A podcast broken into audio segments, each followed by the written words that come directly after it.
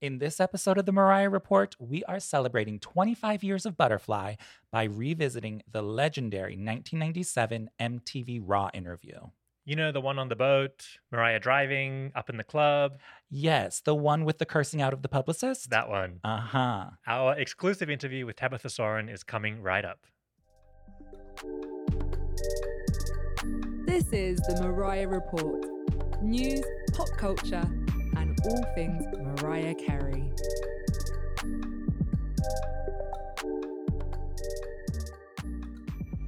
Hey, it's Martin Burgess. And I'm Dan Enriquez. And we have a very special guest for you today. She has a new photography exhibition called Relief at the Jackson Fine Arts Center in Atlanta. It's running from September 16th until the end of December. And you can get more information on that in the show notes below. She's an acclaimed fine arts photographer, but we know her as MTV journalist Tabitha Soren. Welcome to the Mariah Report. Hi, thanks for having me. It is our pleasure. We are going to talk about some iconic moments that you have had with Mariah. And we invited you here because it is the 25th anniversary of Mariah Carey's album Butterfly.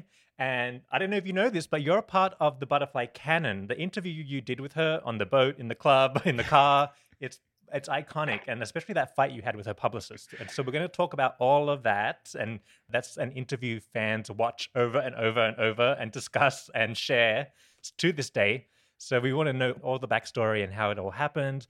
But before we get into that tell us a little bit about your history at mtv and how you even got started as a journalist for mtv well one of the things that mariah and i had in common and i think the reason that we connected was the fact that we experienced success at an early age, obviously, hers was stratospheric and mine was within journalism, but I don't think either of us expected it. And it's nice when people respond to your work, but there's all this other stuff that comes with it that you're not necessarily prepared for. So I interned at MTV. I was a production assistant at MTV. I was a associate producer. I was a producer. I had, you know, I was a writer. I wrote Headbangers Ball for a while. All of this happened while I was going to classes at NYU. So if you go to college in New York City, you can always work at, you know, at the same time. And MTV was a really fun place to spend my 20s. MTV was was everywhere back then. I mean, I think a lot of people forget how iconic MTV really was. You know, that's where you we all got all of our information on like the current pop stars, the rock stars, all of that. Nowadays, it's all over the place. You can get it from Twitter, you get it online, but back then, you guys were the go-to people.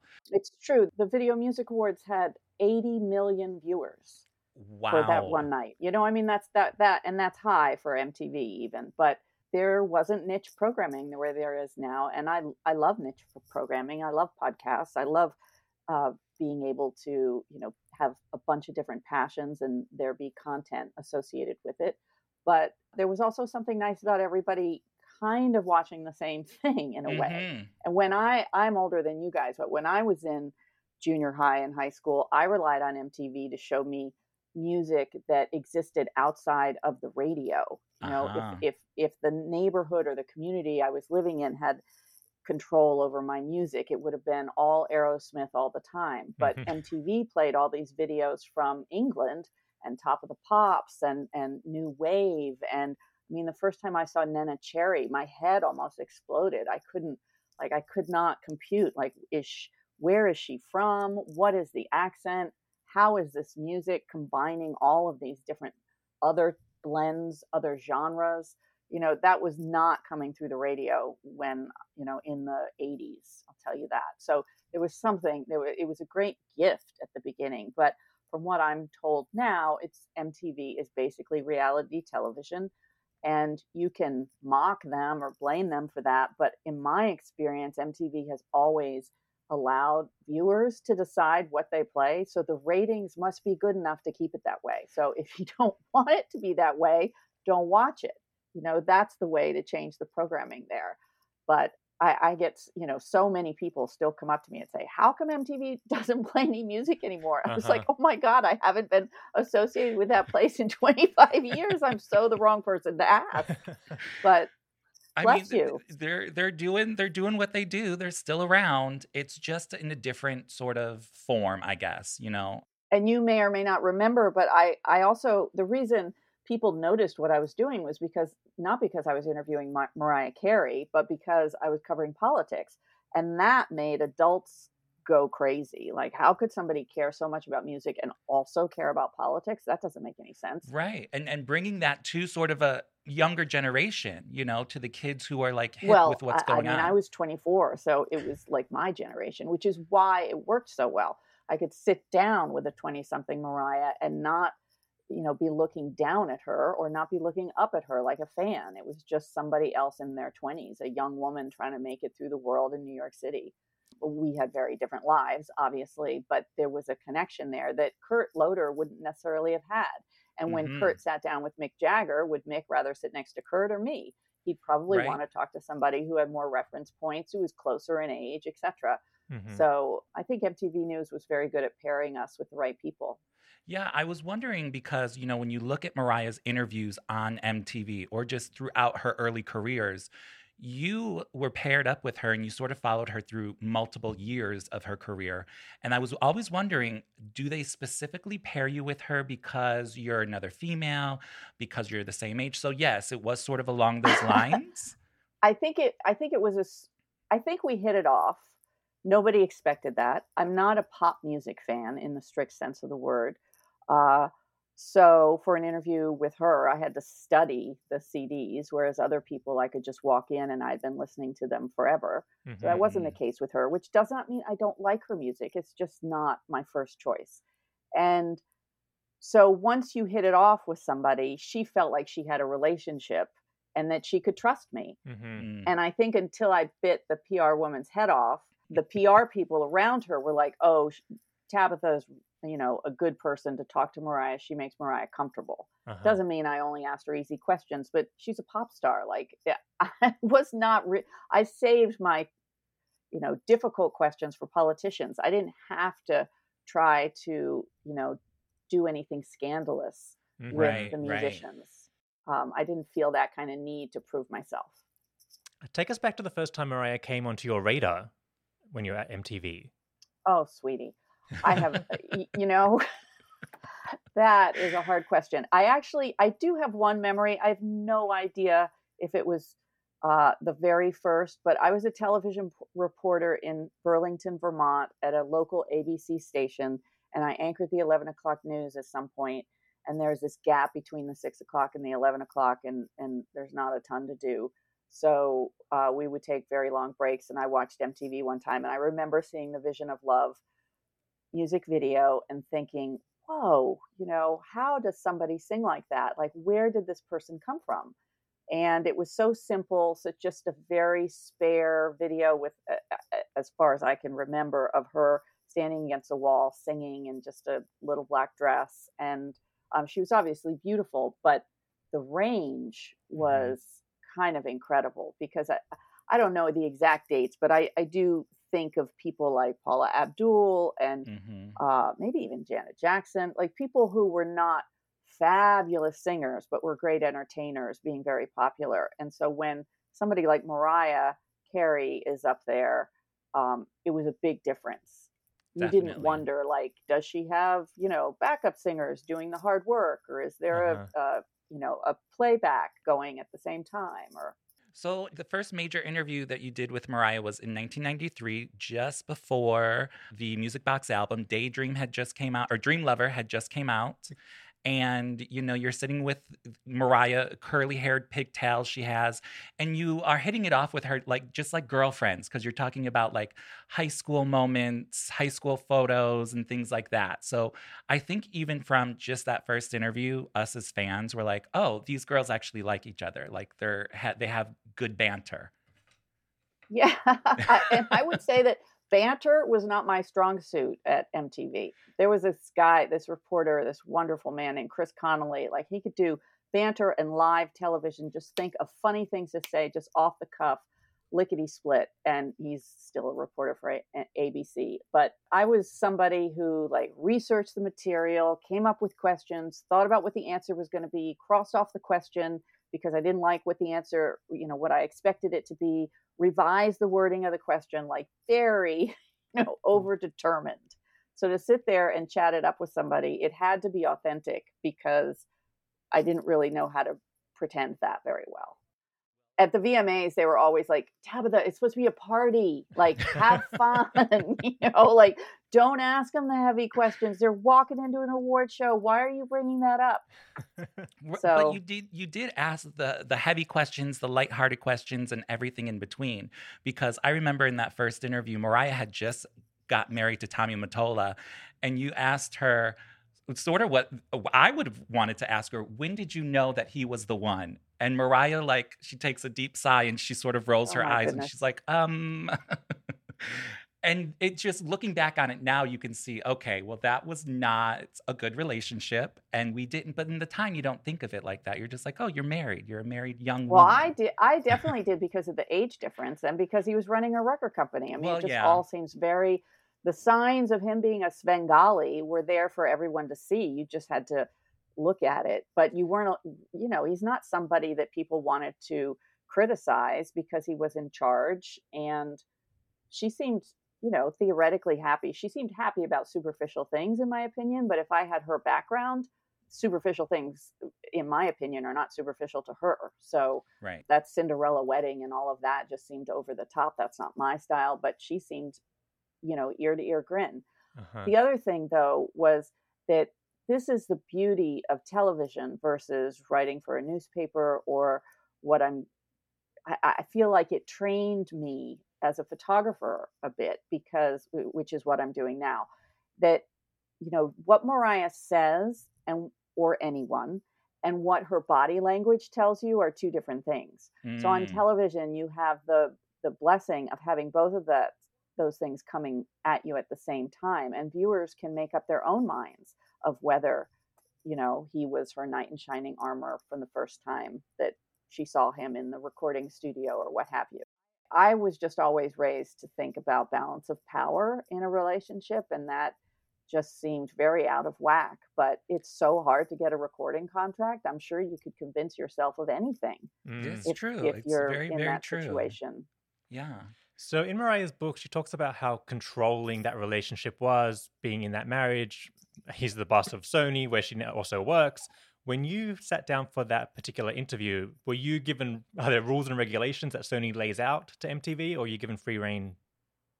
No, there were never sort of pre approved questions, if you will, at MTV News. hmm I can't speak for any other department there. I think if there was something that was going to be a real knockdown, drag out fight about content, it probably would have been taken care of in the edit room. Mm. hmm Like they would let me ask whatever I wanted to ask because they Mhm. knew I'd pitch a fit because I came from straight news. And maybe Tommy Mottola would call up the head of MTV and say, You're never going to get another Mariah Carey video if you roll this part where she talks about hating me. hmm Right. And- right. and right. then they would take it out in the edit room and I would be none the wiser or I wouldn't be able to, you know, get mad. Gotcha. So yeah. I'm get, you know, that's hypothetical, but uh, just just to give you, uh, I'm not naive in that those kind of deals are done all the time. Mhm. Um, but it was nothing was done ahead of time. Mariah was cared for in a very intense. Let's how, how do I put this? I can I just say one thing? yes. yes. it's it's slightly related, but it I just want to explain my hesitation. I have only really done interviews about MTV and my work there once in a long form way. I talked to this wonderful guy in Chicago, a sports reporter perhaps, about a photography book that I had put out that looked like it was about baseball. And he Uh-huh. asked me about Tupac and we talked he was so interested in music and we were getting on so well that we had a great conversation. And I I admired Tupac greatly. I thought his music was great. I don't have any we got on really great during that interview. It is very obvious in the video, you know, if you if you watch it, there, there's no faking going on. hmm However, that interview was spliced up by someone else, not Right. the reporter I was talking to, in all these out of context ways that made it seem like I was saying derogatory things about Tupac. Mm. And to this day, I get nasty messages online, in my email, social media about like showing him not enough respect.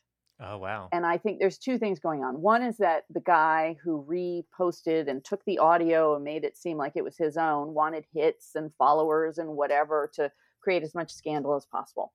That's fine, no problem. Mhm. Um, it's it's dishonest, but it seems like that is the way things often work today. But the second thing is is when you are talking to super fans, which your audience is. Mhm. This is how it circles back to Mariah. Yes. I could be wrong, but it's hard to process the gray area, the complexity of life and a person. hmm So I hesitate to say anything even less than totally flattering about Mariah because I don't want the backlash, Right, right. you know, but understand that I had compassion for her ex- her what she was experiencing, what she had gone through, and and I liked her.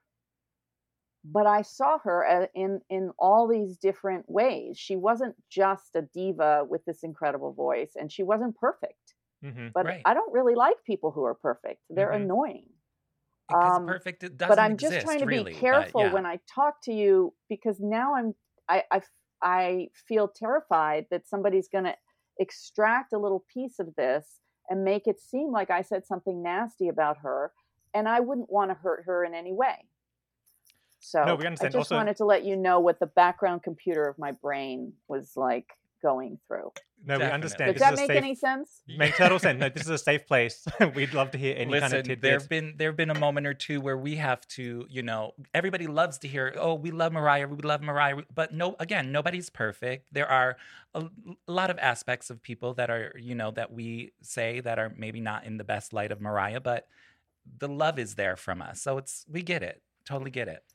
And I don't have. It's not like I have some deep, dark, nasty thing to say about Mariah. Uh, it's just that I feel like even when I'm explaining her in the most complicated, nuanced way, that that can be seen as negative because it's not, Mhm. you know, just like, oh, she's so Mhm. amazing. Right, Yeah, right, yes. yeah. No, we get it. So, well, I think what we're trying to get at is that so with that first interview during the Music Box era, she Mariah's told, talked about in her book how controlled she was, how her image was controlled, how she hated what she was wearing, she hated the way her hair looked, she hated the Mary Poppins image that was being projected. What was your impressions or your thoughts when fast forward to the Butterfly album, she's lost that image, she's shed the whole thing, she's shed the marriage, she's the clothes are now smaller and skimpier. Mhm. She's more herself. What was your thoughts as a journalist and having experienced it in real time? Do you have any memories of that at all? Were you shocked by it? Because at, at in those days, those boob tubes and miniskirts were scandalous, shocking at the Yeah. time. I just felt like she was getting more comfortable in her own skin and and exerting um, the power that she had. I mean, she had created her career. She wrote her songs, so it's not like mm-hmm. she had to rely on Tommy Mottola to hook her up with songwriters. I mean, she wrote with people, and producers were also very important. But you know, she she started valuing her own voice, and I mean that metaphorically as well as literally. So mm-hmm. to watch her you know take ownership over how she wanted to present herself was really exciting for me i felt proud of her i would say that there was still an incredible amount of attention to uh, what you look like that as a girl uh, i thought seemed oppressive Mhm. but I am not, um, you know, a gajillion selling pop star. So, I, but just like the fussing, like the people around her all the time, and you know, pulling one hair out of that, readjusting one little hair or one Mhm. button or a wrinkle on her shirt, or I found all those things very distracting.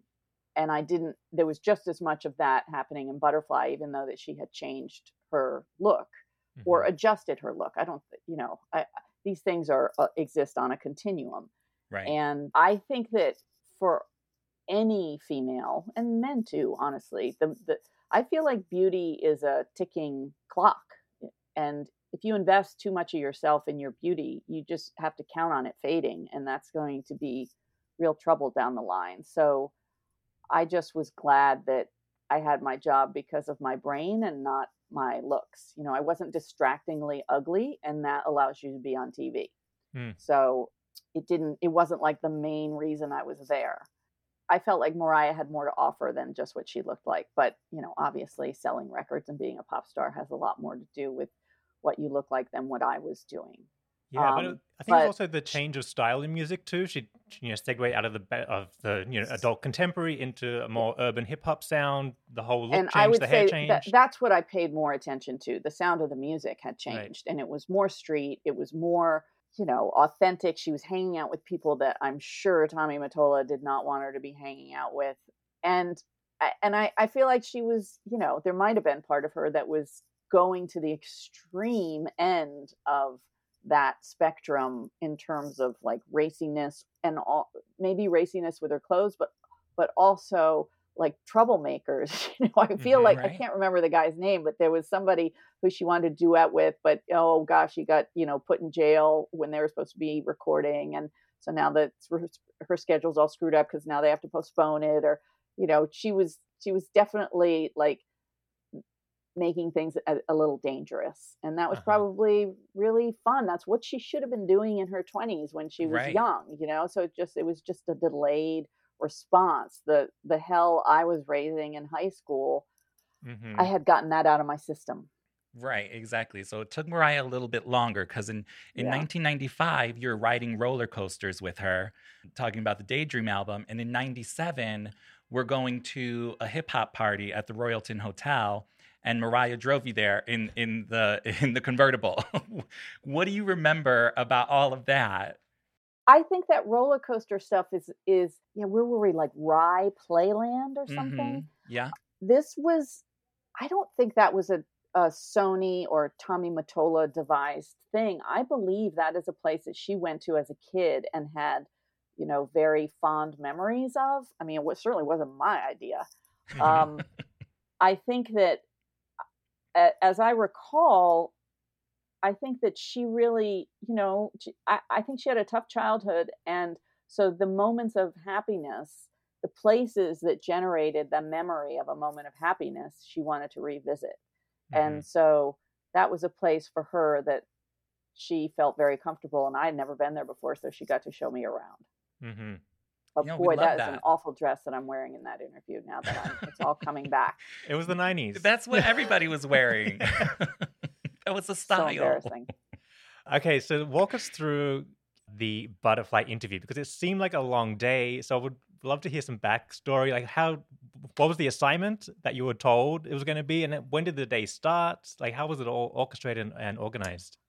I don't remember precisely, but when we started, it was enough time for Mariah to get her makeup and hair done and get dressed on the boat.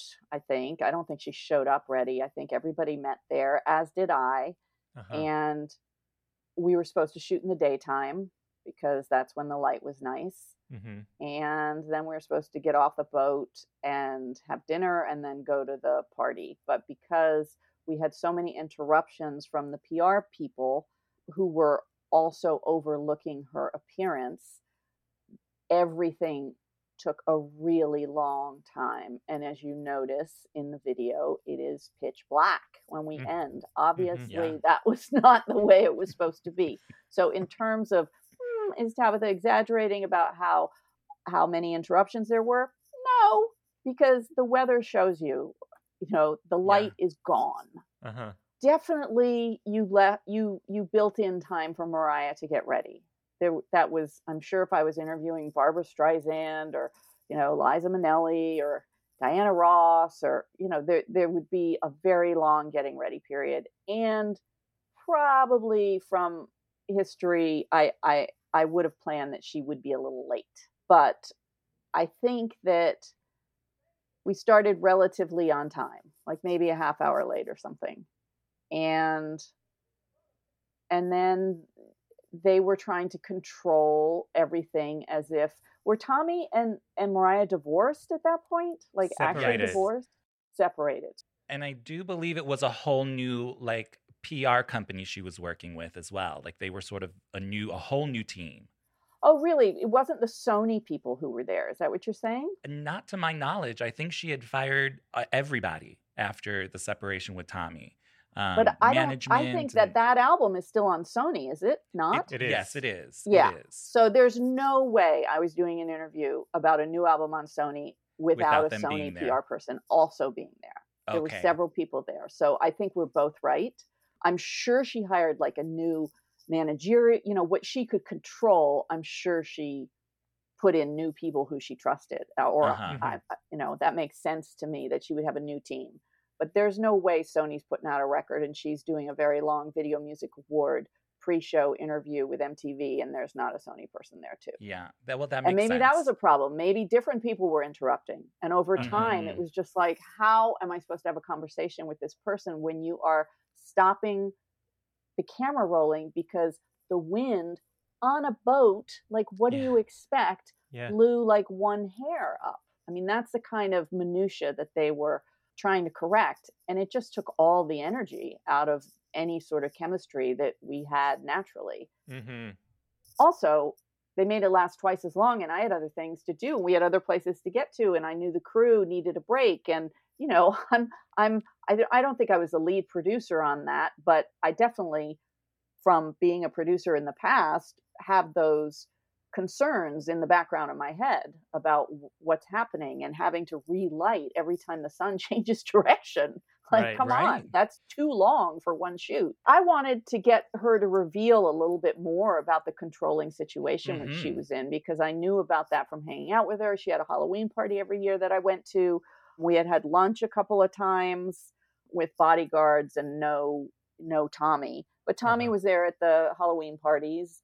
We had you know we uh, she would call me for little things like i think we had maybe had a hair person in, in in common and it's hard to remember every little detail but we were we were friendly.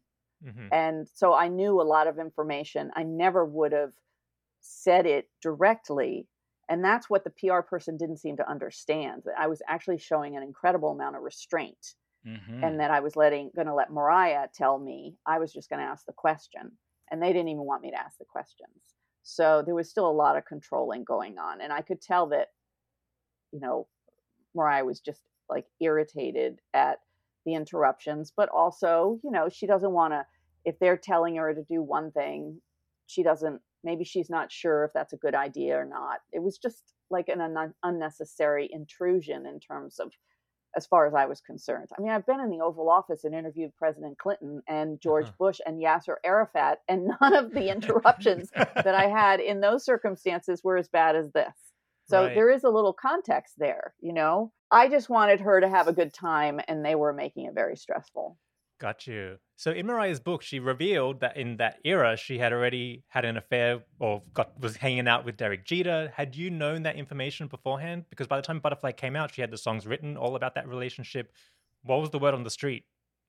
I remember her talking to me about Derek Jeter, but I have no recollection of how it intersects with her separation or divorce from Tommy Mottola. Did you know songs were about him from the album? No, I got I got a plenty of. Uh, I mean, I got information from her about him. I guess I Uh-huh. didn't even I didn't think of it that way. I, I wish I could remember the the time sequence because that would have made those songs more relevant. But I think I was so interested in her no longer being a bird in a cage on some mansion on- on Long Island that Mhm. that was that seemed like a more important thing than dating some baseball player but having an affair during a marriage to tommy mottola like that's that's a big deal. It's not really mtv's you know specialty. It was you know that that kind of gossip wasn't central to mtv news. But i thought they would kind of make a cute cute couple and i remember him seeming young. Yeah. Well, looking back at the interview, so so in the book, she talks about how she wrote the song "The Roof" and how that was an, a docu song. That event really happened with Derek Jeter on the rooftop, and so in the interview with you, she mentions the line about how um, the Moet was real. That was a real moment. So she's dropping little nuggets of information and i about and it. i'm oblivious is that right, Well, Like, we I don't- too. I have no idea. Yeah. It was, it was no, so subtle. That how doesn't. That does not surprise me. My interest Right. in Derek Jeter is pretty small. right. but, um, well, yeah, we just know him through. Mariah. She she hadn't given me any reason to take him seriously or her relationship. With him Right. Or to put Let's like put those two way. things together and like make that connection.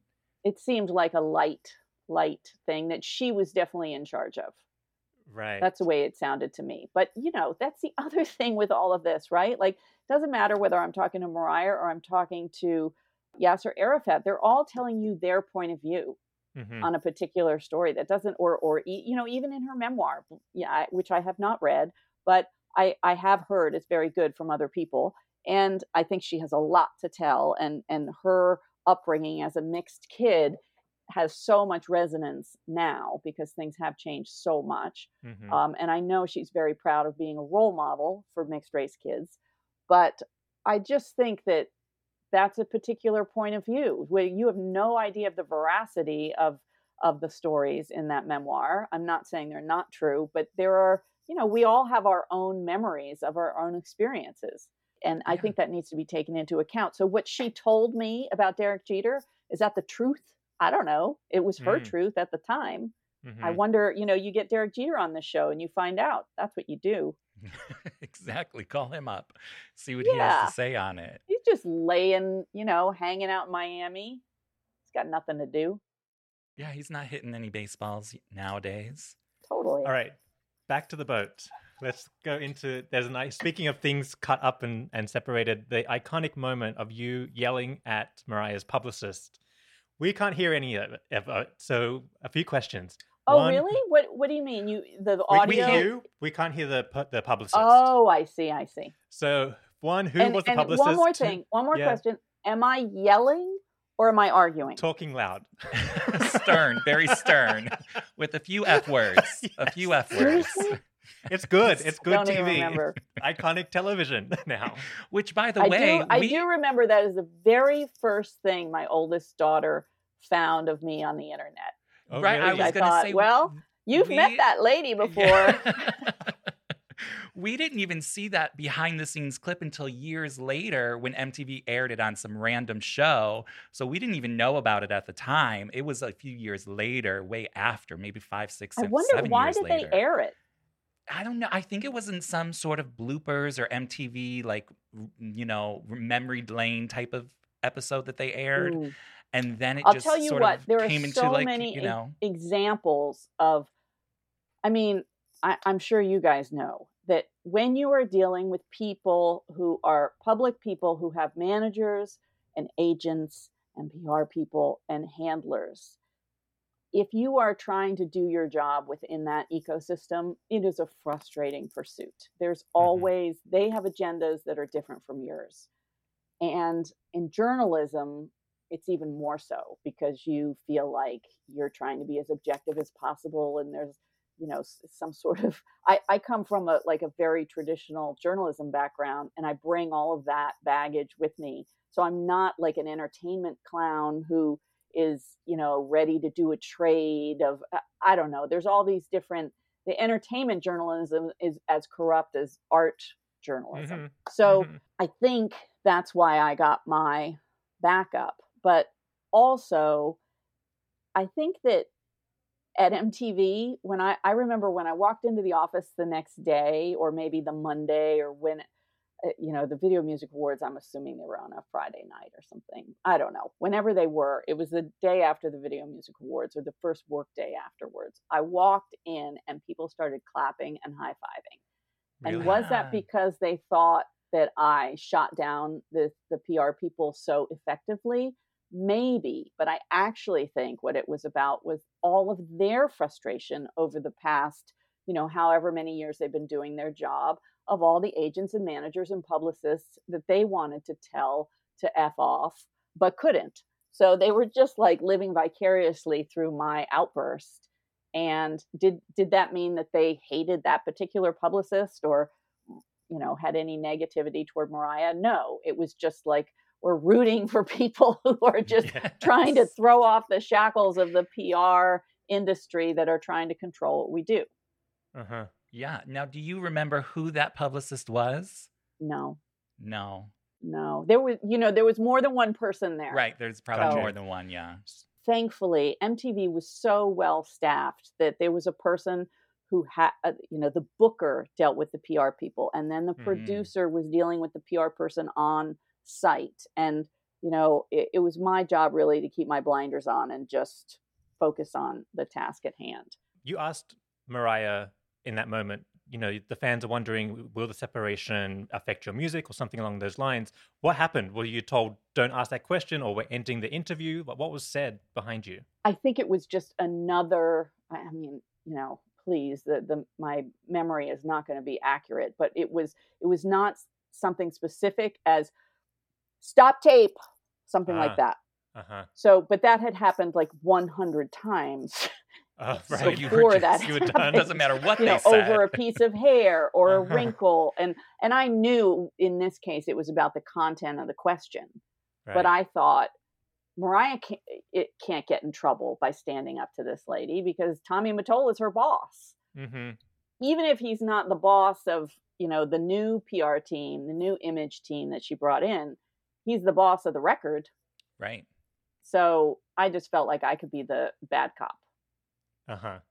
And also was genuinely frustrated that this woman was like in my grill for, Yeah. you know, a long time. The sun had set. right. Right. Like, come on now. In the clip that we see, it's only about a minute long where you, you know, sort of go after the, the PR person. But then what is it like after that? Like, how do you regain the whole conversation? And then how do you, like, what happened after all of that? I think we continued the interview and, and she did not interrupt again. But it made Mariah very uncomfortable. I mean, she was like, Mm. okay, okay, you know, like let's let's like make peace.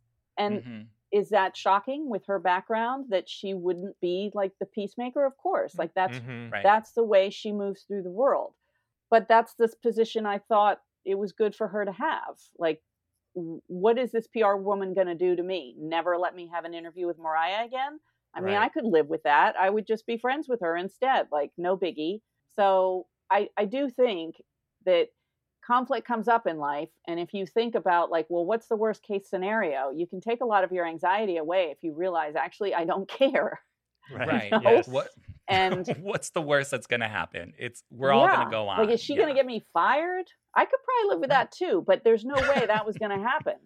Right. Exactly. They saw me So- trying to do my job and get the best content I could for the channel. So there's no way mm-hmm. that that, that I'm going to get in trouble for that.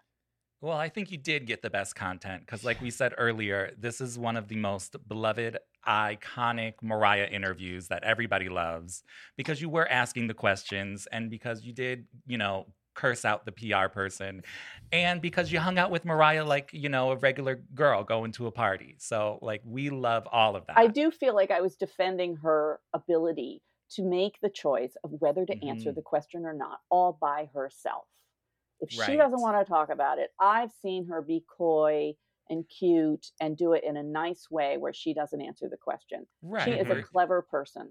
Exactly. I am not going to condescend to her by not asking things that are relevant on this record. So I just felt like it was her choice, not Yeah. the people behind us. But it's very astute of you to ask about what happened next because I really don't remember, but I sus- I'm sure, and I do have it on tape here somewhere. I am sure that it was awkward. you Mhm. know, like, like you have like, you have to be willing to deal with the awkwardness Yeah. and i guess Yeah. i was i also felt safe with her because i had a little bit of a relationship that they probably didn't know about although Mhm. i mean the information i had in my questions that my ignorance about derek jeter notwithstanding like it was there was clearly i had some information because i was going where i needed to go Mhm. um, but the tricky thing was that, yeah, she was uh, separated and not divorced. A divorce situation would have been totally different. yeah. True. Okay, let's get off the boat. Let's do some quick fun moments, and then I want to hear about your photography career now. You have a whole new life. But talk us through getting off the boat and then getting in the car with Mariah driving. like, how, what was that? Why are you laughing? Is she a bad because driver? Mariah driving is just sort of like out of our like wheelhouse. Her And behind rarely- a wheel rare, is too. very rare. Like I don't think we've seen it maybe two or three times only. It's It looks scary. just driving through the streets of New York. I wasn't I mean- scared. I, I don't I'm not a big fan. That that kind of stuff makes me feel like an actor. I realize it has to, you know, you have to have this what is called B-roll to get you from one environment to another. Um Mhm. but it's Well, did just, she actually you know- drive? Did she drive you the whole way there? Oh yeah. Oh wow. Oh, wow. She popped the car and everything? Yeah. Well, but I believe don't didn't we just pull up to a hotel? Wasn't that I mean I park. think you arrived at the, you were It's just not in like the she parallel parked. No, oh God, no. But- I don't think she's a bad driver. I don't know why you guys have the impression that she can't drive, but you're right. She's probably been driven for Mhm. many, many years. exactly right. Yeah. So I think that's why it's funny. It's you know just a, a little a little bit of a gag, but we love it. Right, right. So you get to the hotel. What is the next move? We have to do an outfit change. We're going to the club. That's like, what's- that's that is true. Now I'm I'm we we had a hotel room, the two of us, and we got Mhm. changed to other clothes. Yes. Yeah. Party And- clothes. Party Party, clothes. clothes. Yes, club. party We're to clothes. the club. like whose life is this? It seems it seems crazy that that that somebody was paying me for that. But yes, and then we are going to a party, and I'm sure I said yes to all of it in advance. But you didn't know what you were gonna walk into when you got there. No, I definitely did not expect to be in bed with Sean Puffy Combs and Right. Mariah Sandwich in the trying to interview them while we're like horizontal. Like that that is was not in my job interview description. You weren't ready yeah. for that one. At that point, what time of the night or morning is it now? Oh, it's almost it's late. I mean, because we were so late to the Mhm. party itself. Those people have been waiting for us for hours. Yeah. We could tell. I'm telling you. like the people at the party seemed like they had been having hours of fun, lots of drinks, and probably other party favors. was was that good for the video from from a fan point of view? Is it interesting? Because Oh, Yeah. I, it was fascinating to me because again, we see Mariah in very controlled environments up until now. You know, so to see Mariah out with her peers and just lounging around, I remember watching that when it first came out, and I was just jaw on the floor. I loved it. I thought it was Mm. amazing. It's exactly what I wanted to see from Mariah. uh huh. So I loved it. Well, think it I, had been to Mariah's parties in the past, her, her her annual Halloween party. I don't know if she still has it, but it was always a lot of fun. And so I suspect that my comfort zone was created by being at parties with her in the past. Mm, Um, This mhm. was a little more simple because the Halloween party she she would change costumes several times in one party. ah, and- uh-huh. but uh, yeah, I, I just wasn't sure what I was supposed to talk to these people about. I, I can't remember. Um, I mean, how do you interview somebody about whether they're having a good time at a party? That just isn't really a very meaty question. Well, there. But- I think the the bulk of what was really good there is you in bed with Mariah and and Puffy, and you know discussing you know how hardworking Mariah is, and then you know the little bit of information that I always grabbed onto, which I didn't realize up until that point, because Honey had just came out. But you say, is Honey a euphemism for something? And nobody really answers the question, and they're just like, mm. and I was like, wait, what does that even mean? And then I'm like, oh my god, you know. That's funny. I love So, that yeah. song. I No, I love love Honey that. and I love Yes. Fantasy. Yes. Again, read the memoir or listen to the memoir or read it because in Honey she mentions that um, Hey DJ, that sample she used, was a shout out to Derek Jeter in, in Honey Wow. All these little, Little little nuances. nuances that were always right in front of our face. you guys are like detectives. Journalists, it's- Mariah Carey listen. journalists. Someone's Yeah. got to be that person, right?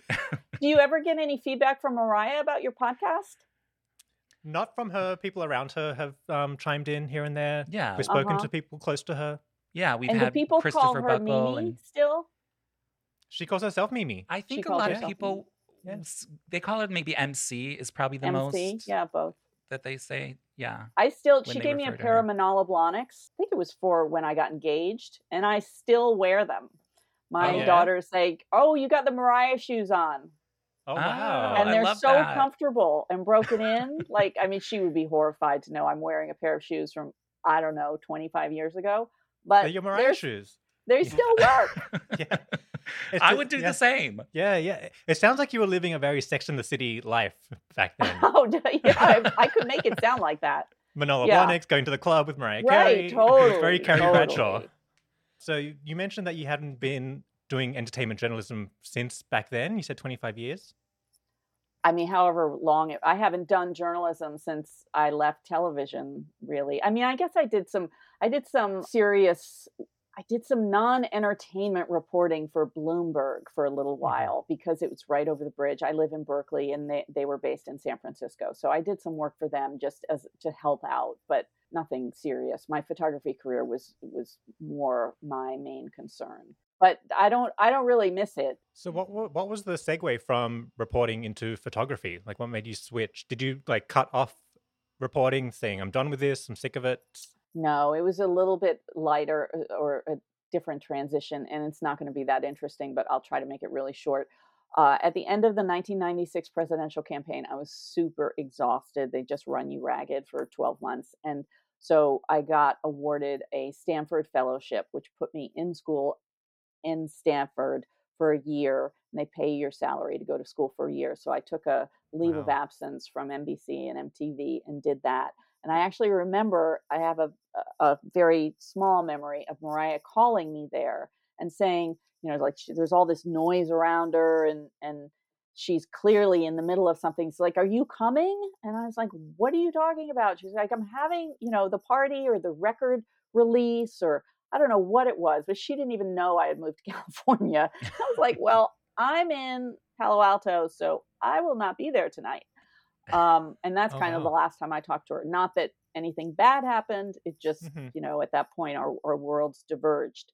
So I did this Stanford fellowship and fell in love with photography and art history while I was there.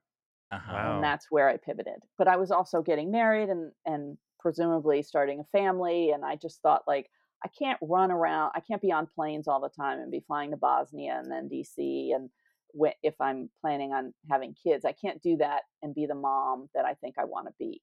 Not that all of that was totally conscious, but those are uh, that that's what I think was in my decision making process. That Mhm. was your butterfly era, your, your transition into something Yeah, who you really out. are.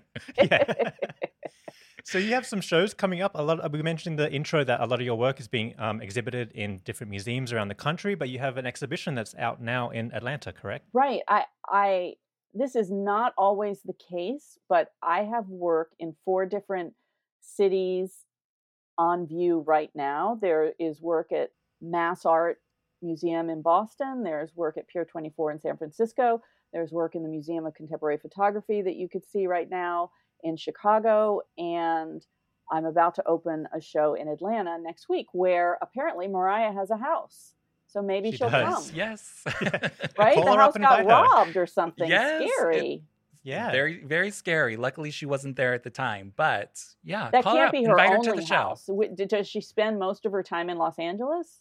She's uh, she's still in New York. Is is Oh, the main the really? house? MTV Cribs apartment. Yeah, she's still Wow. got that penthouse uh, down in Tribeca. So she just owns a place in Atlanta because why? Well, I think be- pandemic. the pandemic mainly because she was doing a lot of work, and that's where a lot of her band and uh, people are backup singers. oh, great. So she was doing all that during the pandemic. So she's like, why not just buy a house? gotcha. Yeah. But you should invite her to your exhibit if she's in Yeah, town. I'm so out of the game that I wouldn't even know how to reach out to her. But um and you know, I remember I remember her telling me about this friend of hers who was insisting on her being her bridesmaid or maybe her maid of honor. And trying to explain I perhaps it was like a childhood friend or something, let's say, and it wasn't another famous person. And and she said, you know, if if I'm going to do that, it's going to cause such chaos at your wedding. Like she was really trying to like Mhm. not be self-absorbed and think outside herself and and as the bride do you really want to be upstaged by having like a famous pop star i- i- at the wedding And, a, and Right. the woman was like, yes, I do. um, you know, I'm not, I, I don't know that those are the exact words, but Mariah was trying to warn her, and I'm going to have costume changes, and Yeah. I'm going to have hair and makeup for days. And, you know, like she comes And with I'm bringing my own lighting crew. it's the so, whole yeah. thing, right? And I have to stand on this side because this is my better Uh. side. All of that stuff is not going to go poof just because it's your wedding. So why don't we just have a mutual disarmament policy and I will not be part of your wedding and you can have a regular wedding? Like uh-huh. easy peasy. That seems like the obvious me. choice to me and to Mariah, but her friend really wanted her there. So, uh, so I bring that up because I was thinking, well, if she did come to my opening, I'm, you know, I'm not sure that people would be looking at the work. People would be looking at Mariah. Right. Exactly. So it's a double-edged Exactly. sword. I would love to say hello to her and give her a hug, but it doesn't have to be at my opening. Well, put it out in the universe. You never know. Your paths will Cardi cross B again. also lives there, and Uh-huh. Usher. There's All all, kinds of- sorts of, uh, great everybody's musicians that are in down Atlanta. there now. Yeah. Well, Yeah. apart from Mariah, how can our listeners come and join in your exhibition? And your, you have a live talk coming up, is that right? I do. I have a live talk at the Atlanta History Center next Thursday night. If they are in Atlanta, it would be fun to have young people there or older people, but just, you know, people who have some interest and are not like stodgy, uptight art people. Mm. And I am on Instagram, you know, just my name. It's mostly art though. So, you know, maybe once every five years there'll be a post about Mariah or Tupac or something. But I think everyone should be relieved that I'm not trying to like live on something that I did when I was 22. Mhm. Very Um, true, I think yeah. we've all got many acts, and uh, I'm in my second act career wise for sure. And I really think my first act was really fun. So it's nice of you guys to have paid attention to it and to um, not be scared to talk to me, even though I use the F word with a PR publicist. no, well, we had to talk. We had to. We had to. We had to. We There had- was there was no way around it. Uh, we're also going to link all the information in the episode description. So if anybody wants to go and see Tabitha's work and join in the live talk, check out the show notes and you can find out all the details there. But Tabitha, uh, our time is up and you've been so generous with your time with us. So thank you so much for joining us here on the Mariah Report. It's been a, a dream come true. It's been a wish that that Yes. we've wanted for so long. I love Oh, all the little so behind nice. the scenes, all the anecdotes, and uh, Thank, we appreciate it. thank you it. for reminding me what I did during my time at MTV because That's We all- job. We all need a little reminder of those fun totally. times. Yes. All right. Again, thank you so much.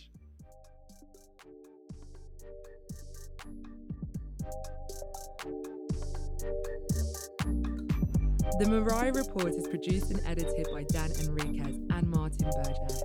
Hosted by Dan Enriquez and Martin Burgess. Graphics created by Sean Marks. Theme music created by E-Reezy Beats.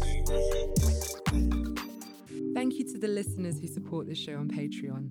If you'd like to show your support or for more information, visit the show notes in your podcast app.